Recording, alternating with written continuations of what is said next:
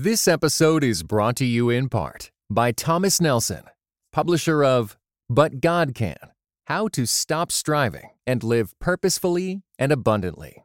Written and narrated by Becky Kiser and is available everywhere audiobooks are sold. Blessed is she who has believed that the Lord will fulfill his promises to her. Charm is deceptive and beauty is fleeting, but a woman who fears the Lord is to be praised. When my soul is in a dump, I rehearse everything I know of you, from Jordan Depths to Hermon Heights, including Mount Mizar.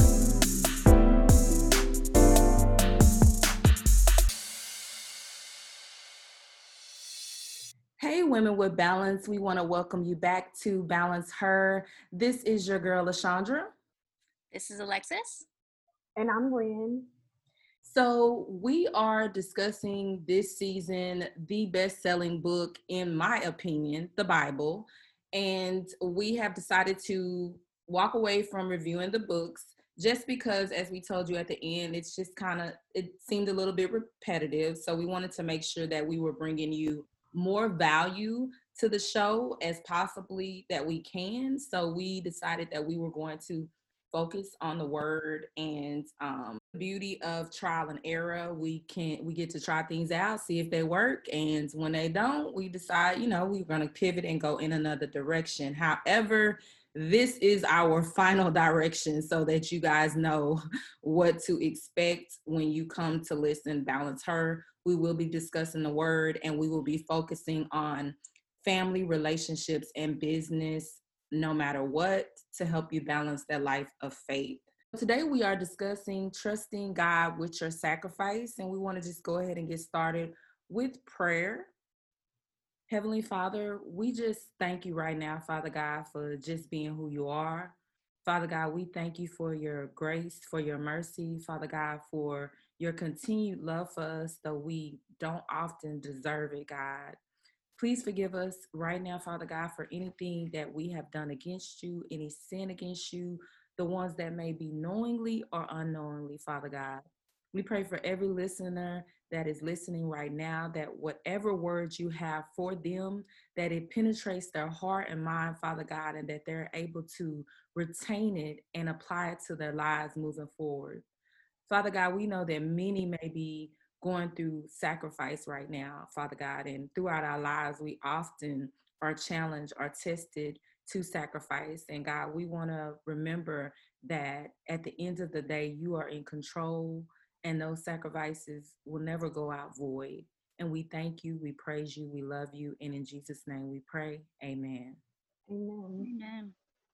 Okay, so y'all, I was reading this story and I just learned so many new things about this story. It's a story I'm sure many of us, or maybe you have or have not heard about it, but it's Abraham has a son named Isaac and he's married to a woman named Sarah.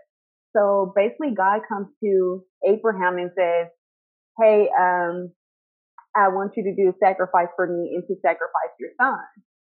Abraham didn't question God or anything. He immediately the next day got up, got a donkey together, got two of his servant, servants, and grabbed his son Isaac and went to go do the sacrifice um, to the mountain.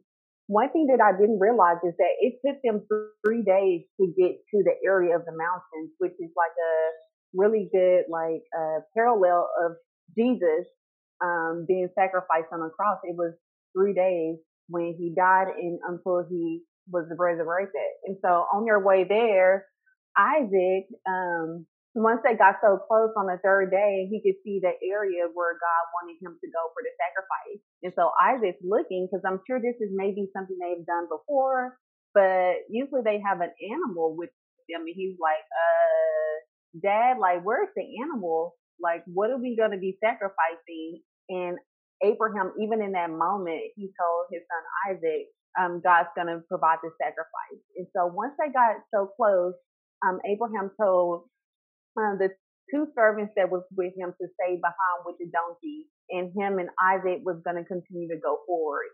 And so he gave Isaac the wood, and Isaac carried the wood on his shoulder, and Abraham had the fire and also the knife in his hand.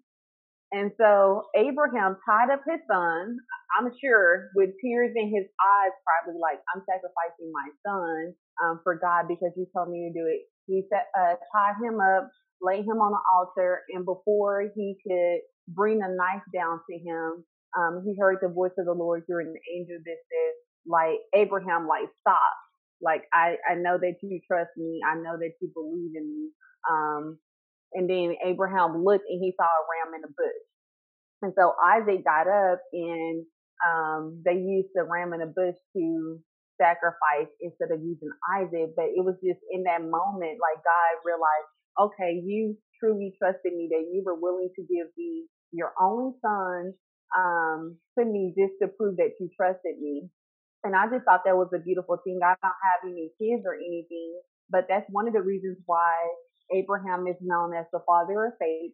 And then at that same moment, God made a covenant with him that um, his generations to come would be blessed. And so a lot of people refer to the Abraham blessing and things like that.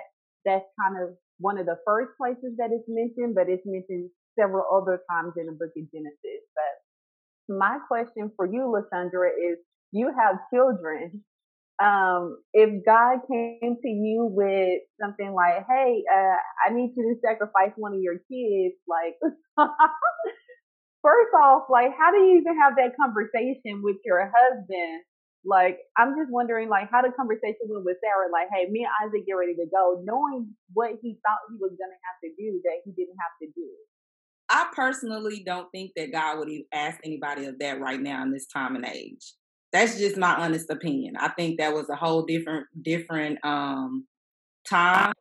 And I also think that this was to show us a story of faith from God, like to establish that.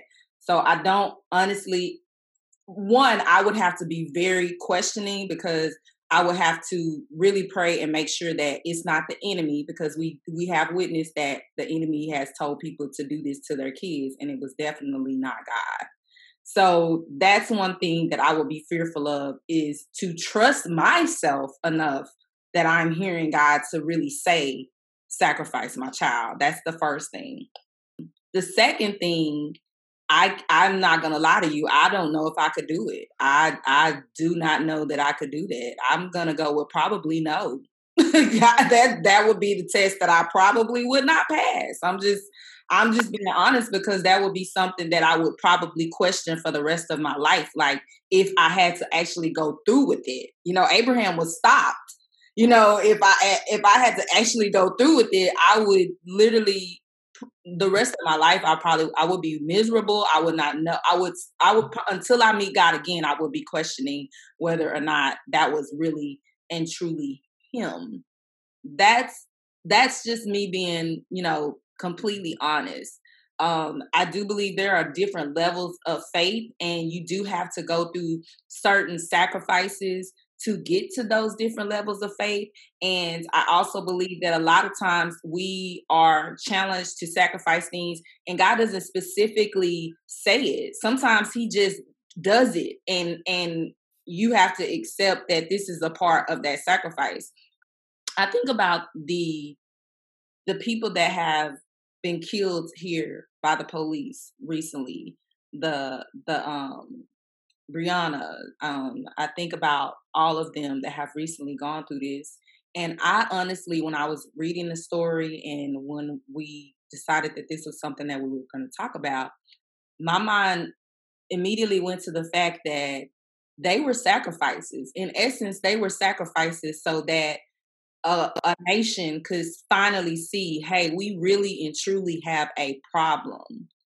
And if God would have asked those parents that, do we think they would have done it willingly? Absolutely not. Absolutely so, not. I think we are in an age where if God wants us to sacrifice something, He ain't gonna ask. That's just being just being honest. He it's just gonna be a sacrifice. And the thing about it is, those sacrifices don't go void. I mean, it's it's not pleasant. I know those parents are not happy at all that their child was the one chosen to be that sacrifice, but that sacrifice is going to change our world.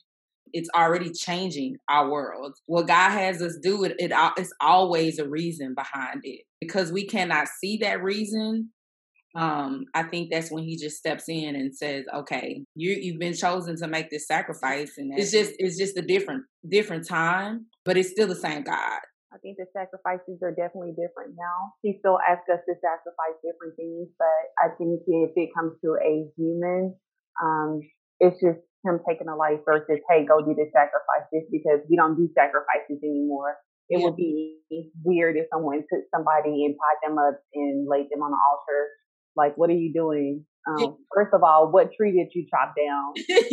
on this altar, like it's it's not just even common stuff that we have, but that was just something that they did in that day. That it was it was common practice to do a sacrifice of an animal to God or whatever um, just because Jesus hadn't came on the scene yet. But I agree, like God asks us to uh, challenges us in different ways now, but He never asked us to do something that one He hasn't done Himself, mm-hmm. or uh, that He hasn't provided a way for us to do. And two, whenever He asks us to sacrifice something, it's always just because He knows He wants to see how much we trust Him, how much we love Him, and usually there's always a blessing tied to it as well. Like, depending on your level of sacrifice that you're doing, because we all are at a different spiritual walk in our life with God, He's always going to do something to do His part. Like, He's a faithful God. So He's always going to show up, even in the midst of the sacrifice, depending on what you're sacrificing. Now, sacrifices look different um, than they did in the Bible, but um, it may be sacrificing a, a relationship, like getting rid of a relationship that you thought was really going well, and God is saying, no, that's not it. So the sacrifices are completely different now, but we still got to sacrifice something. Yeah, yeah. In order for us to get to that next level, um, sacrifices have to be made, and like I said, it's often sometimes not of your choosing. I wouldn't have choose to lo- to lose two siblings and two parents, but that was I feel like that sacrifice changed my life. I wouldn't be who I am had I not experienced those things for the good or the bad. So um I, I think that he tests us in ways that we don't choose, but it's what we do with the test in the end that matters. I, I can agree. Um, I don't have a child, but I what I took away from the story was you know, because if I'm correct, you know, Sarah really wanted a kid. You know, she was like, I really want a child, and so did Abraham. But like God promised him, like, you're gonna have many nations, and Abraham was like, okay, like I'm old. What you, what you? Come on, sir. And Isaac, that was his the kid's name.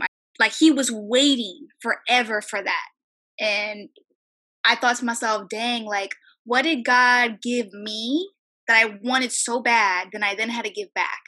Mm-hmm. That's good, Alexis. That's good. I was thinking about it too. That's good. Like, yeah. Because we sitting here praying, like for you know, for me, like I, I I was in a relationship for a long time, and I did not want to give it up, even though I knew it was bad. I didn't want to give it up, and God sometimes don't ask you, like you said, He doesn't ask you, "Hey, can you give it up?" No, sometimes He'll be like, I, "I'm gonna just destroy this thing for you, uh, you can see what's really wrong here. Mm-hmm. And if you trust me, I'll give it back to you. I'm in that pivot of my life, like, okay, God, like I I I sacrifice I sacrifice my hometown, familiarity, yeah. everything to move here. So I I know I know it is a sacrifice, and it's in that waiting period. Like, uh, I, does this make sense? Like, did I? Do you see what I sacrificed? So it's it's a lot because you know at least Abraham he's he heard the angel like no don't kill him like that was a quick but some of us are still waiting like okay I, I sacrificed right so I totally agree totally agree and um I to piggyback on what you said about like I think that he also does that to see do you really love me or do you love what I gave you? Yes, do you love the thing? That.